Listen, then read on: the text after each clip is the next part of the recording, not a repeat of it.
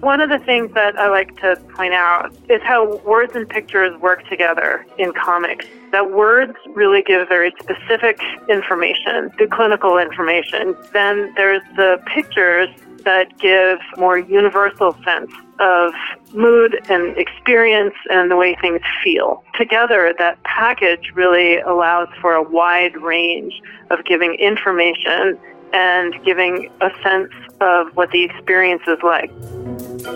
Thank you for joining us for another episode of FYI, the Public Libraries Podcast. I'm Kathleen Hughes, Manager of Publications for the Public Library Association.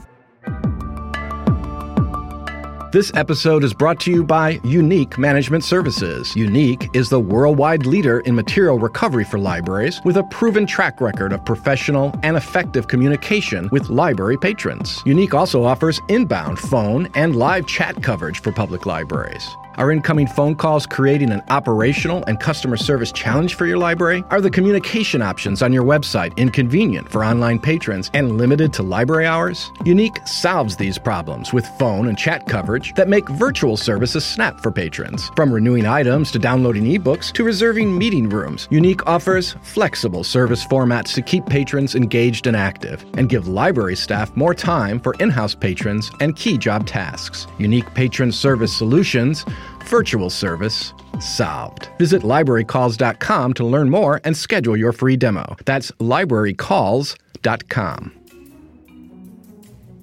Today we are going to talk about consumer health information and, in particular, graphic medicine with our guests Susan Squier and Ellen Forney. Susan Squier is Professor Emerita of English and Women's Studies at Penn State University, where she taught graphic narratives, comics, to graduate students.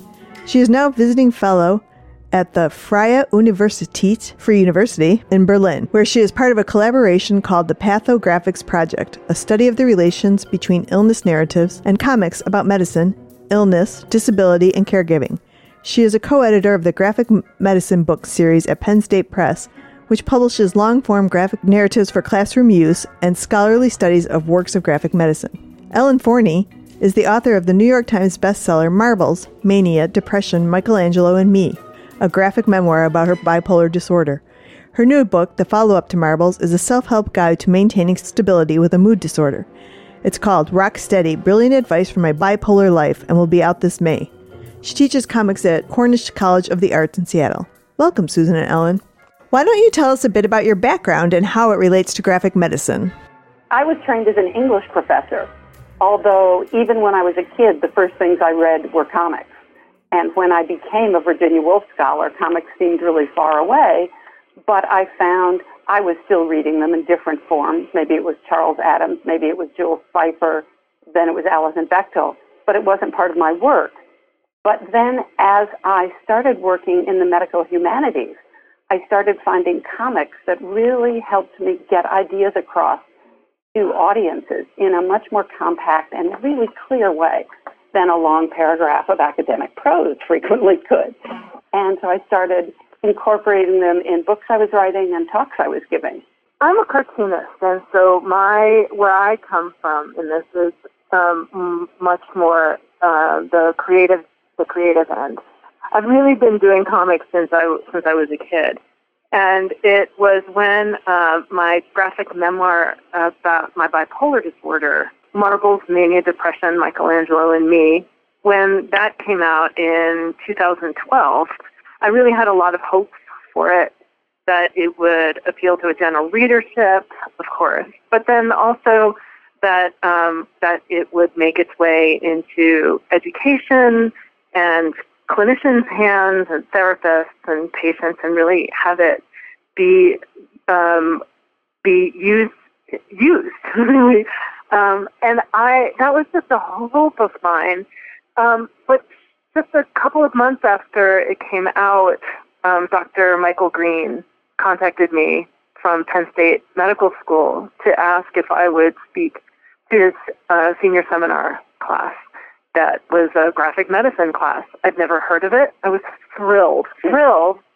And that's when I heard of graphic medicine as a field the first time I went to one of the comics and medicine conferences, I was just blown away, blown away, thrilled at how many people really comics as a important in the health field, how many people took that really seriously and were actually using comics as a as a as a tool, as an important and really effective tool. Stories, often personal stories, are a very effective way to get across a number of different kinds of messages about health. I taught marbles in several uh, graduate seminars in the English department, and then I had my students making comics uh, as part of the teaching. And what was so cool is, first of all, the students absolutely loved marbles. They were completely um, just into it, loved the imagery, loved the the text. But then thinking that graphic medicine was something sort of over there, they were literature scholars. When they had the chance to make their own comics, they found that actually everything we do as human beings has medical components because we are in a body. Mm-hmm. And so they found mm-hmm. their own stories. So these students who had been, you know, I knew them as a Renaissance scholar or an American Lit scholar, whatever, getting their PhDs, ended up writing comics, doing comics about things like um, post-traumatic stress syndrome that one of them got when his Humvee blew up under him in Afghanistan. Uh, another talked about his brother's suicide. Another talked about her abortion. And these, these just came out. They hadn't gone into the mm-hmm. class intending to write about this. And at the end of the class, they were so powerfully engaged with the idea that actually comics could help them tell these stories. For our audience, explain more about what graphic medicine is. In the manifesto, we have a bunch of explanations, and what's fun about that is that they're they start from being very specific and then they get broader. The intersection of the medium of comics and the discourse of healthcare, but then it's an approach to the education of health professionals then it's an area of interdisciplinary study. And, and the one that I love is that it's a movement for change. It challenges the dominant methods of scholarship in healthcare. I would say it even pushes dominant methods of doing analysis of or reading literature. Big time, it pushes that more broadly. So I would say it's comics about medicine, illness, disability, caregiving, and being cared for and my view of it is it has a very broad scope. It could include the social determinants of health, you know, what are the social conditions that make, make people not get well or get sick, environmental pollution, you could war, refugees, you know, it, it really could be big. It started really as a movement to bring cartooning and writing about the powers of cartooning into the world of medicine, I would guess. And let's get a little bit more into your work. Ellen, why don't you tell us about your work? So, Marbles came out in 2012, and that was really my big introduction to this whole field of graphic medicine. And it was a really intense book for me to put together. It's primarily my own story from my diagnosis to the through the tumultuous four years for me to figure out how to be stable and folded into the book is also a lot of research that I did about um, creativity and mood disorders and artists and writers through history who have had mood disorders and studies that correlate to mental illness and creativity and back to me what that's meant, what that has all meant to me as an artist. I hear from readers and the things that impacted them and who see themselves in it and find hope in it and therapists who feel that they understand their patients better. It's made me feel um, very purposeful in, in that way. I have a new book coming out that's kind of the flip, uh, I guess, of Marbles it's a, it's a follow-up called Rock Steady, Brilliant Advice from My Bipolar Life. The reason that I, that I think it's a flip is that it's mostly information with my own personal stories folded in. So it's about um, maintaining stability with a mood disorder. The process of creating these two books, has that helped you?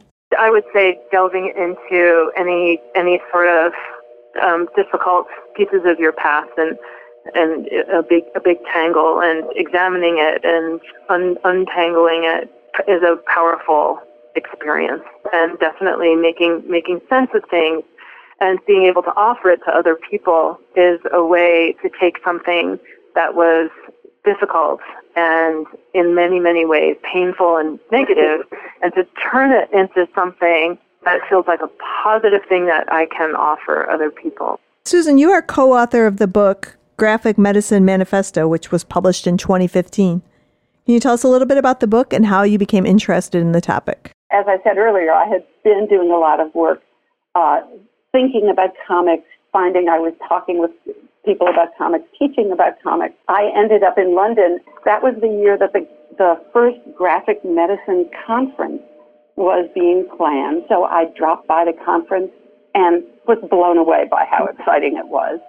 And we immediately started planning the next conference, which was in Chicago. One of my colleagues, Scott Smith, suggested that maybe we might want to do a collection of essays about comics. Then we sort of hatched the idea, what if this collection of essays was actually a book?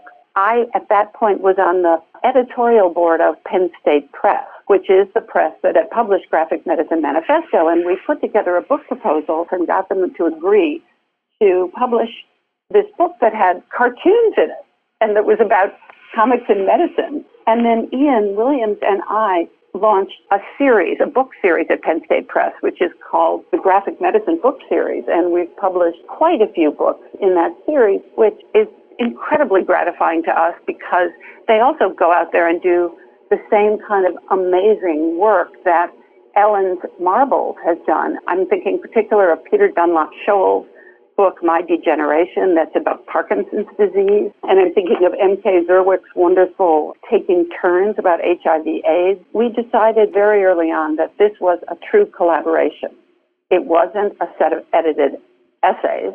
It was something we were co-writing. It was a phenomenal community that was created in that experience. And the collaboration itself was just so exciting.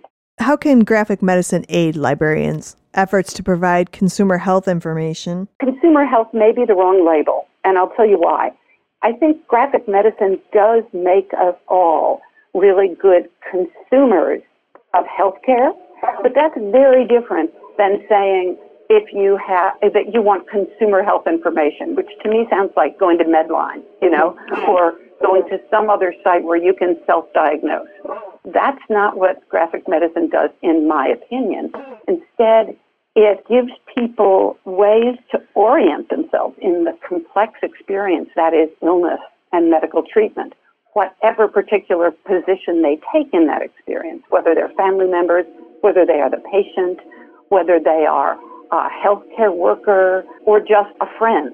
That seems to me to be the most important part of graphic medicine, with the next important part being people who have actual experience with a medical condition or a treatment telling their story. That story can often involve a whole lot of information, but it, it's just the information alone, then something really serious is missed because it's also the emotional impact of that information and the social context of it.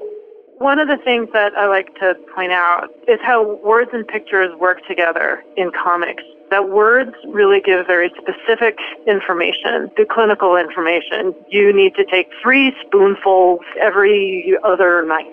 And then there's the pictures that give um, more universal sense of mood and experience and the way things feel. And so it really together, that package really allows for a wide range of giving information and giving a sense of what the experience is like to be a patient, to be a doctor, to be a mother of someone. One place that I would say maybe a librarian mm-hmm. could start figuring out what the, what the community is interested in what kind of what kind of health issue. It'll be different for different populations. There are two places that I would recommend going to get an idea of the the variety of books that are available. And one is graphicmedicine.org. And then the other place that I would send people to take a look would be the graphic medicine exhibit and website that I just guest curated for the National Library of yes. Medicine. There are a number of comics that are featured in the exhibit. There's also a curriculum, and it's just fabulous. My challenge in guest curating the exhibit for the National Library of Medicine was basically opening the door and guiding them to a few different tables to present a, a kind of uh, smaller array. I think I came up with about 10 books. And just a brief introduction to how to read words and pictures integrated as they are in comics.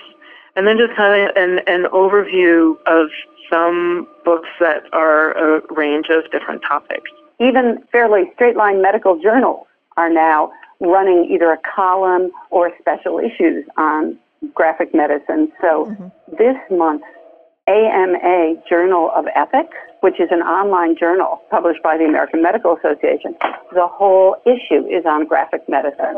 And Matthew Noe also has graphic medicine book club kits. Librarians often look to review sources before they make a purchase? Graphicmedicine.org reviews works of graphic medicine. If you go on there, there's it's uh, continuously updated, and there are a lot of reviews there. Something that has come up uh, a lot as comics and graphic novels are making it into bookstores and libraries is how to categorize them, and there there isn't a really super easy answer. Like I would like my comics I would like Marbles to be shelved with bipolar memoirs. And in my local bookstore, it's shelved with the rest of the comics. The hope is that comics will continue to kind of make their way onto other shelves. That's kind of why I was pushing back against consumer health information because I would rather see them as memoirs than consumer health information. That is exactly the kind of thing that needs to be discussed. Like, where will these go? Either one of you have any final thoughts you wanted to share with our listeners? When you find a comic on a particular illness, say on cancer, you'd have to read it yourself first before you decide whether you want to share it with somebody who has cancer. And so librarians, like other people, need to be, you know, attuned to not just what's the topic of the book and is someone interested, but what are they going to use it for or where are they going to share it? And Ellen, did you have any last thoughts you wanted to share? There is one book called Understanding Comics that I mm-hmm. think would be an excellent one for any general reader um, who wants to get into comics and is finding that it's not as easy to get into. And I would certainly recommend it to any librarians who feel maybe either overwhelmed or by comics or or feel like it would be good to pinpoint some some things that they might point out to the community that that they're presenting these to or offering these to. Thank you very much, Susan Squier and Ellen Forney. We appreciate your sharing your time and your expertise and all of this great information about graphic medicine. This podcast is part of the Public Library Association's Promoting Healthy Communities initiative, which is a partnership between PLA and the National Network of Library of Medicines to increase the knowledge and skills of public librarians related to consumer health services. Visit www.pla.org to get more information. Thanks again to our sponsor, Unique Management Services, offering inbound phone and chat coverage to help libraries deliver outstanding virtual service to patrons. Unique Patron Service Solutions, virtual service solved. Visit librarycalls.com to learn more and schedule your free demo. That's librarycalls.com.